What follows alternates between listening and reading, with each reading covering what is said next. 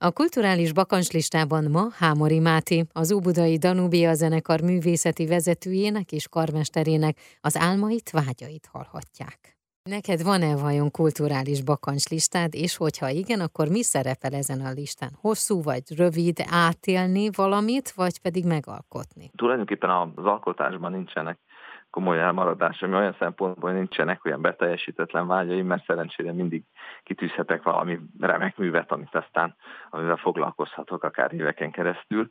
Viszont hát a világban csodálatos dolgok vannak. Én ahova elmegyek, ott általában igyekszem a képtárakat felfedezni, a, amit mindig és gyakorlatilag megunhatatlanul mindig meglátogatok, a Pádovában járok az Arena Kápolna Giotto csodálatos freskóival, ami most már föl lett újítva, egy kicsit nehezebben hozzáférhető, mint mikor gyerekkoromban először voltam, de ezt mindig meglátogatom.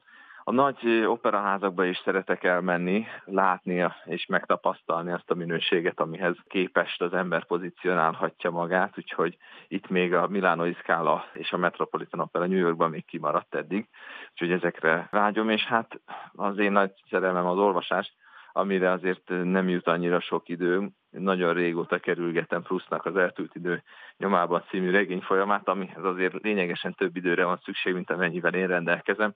Úgyhogy abban bízom, hogy hát ha lesz egyszer olyan hosszabb alkotói vagy egyéb szabadságom, amikor lelkileg is le tudok higgadni arra a szintre, és időm is lesz rá, hogy mondjuk belevágjak egy ekkora hadjáradva, mint ez a Pruszt, uh-huh. de nagyon izgat a dolog, úgyhogy mondjuk ezeket említeném. Jó, szuper, én pedig kívánom, hogy ezek megvalósuljanak, és hogy utána beszélgessünk, hogy milyenek voltak ezek. Oké, okay, köszönöm. Köszönöm szépen.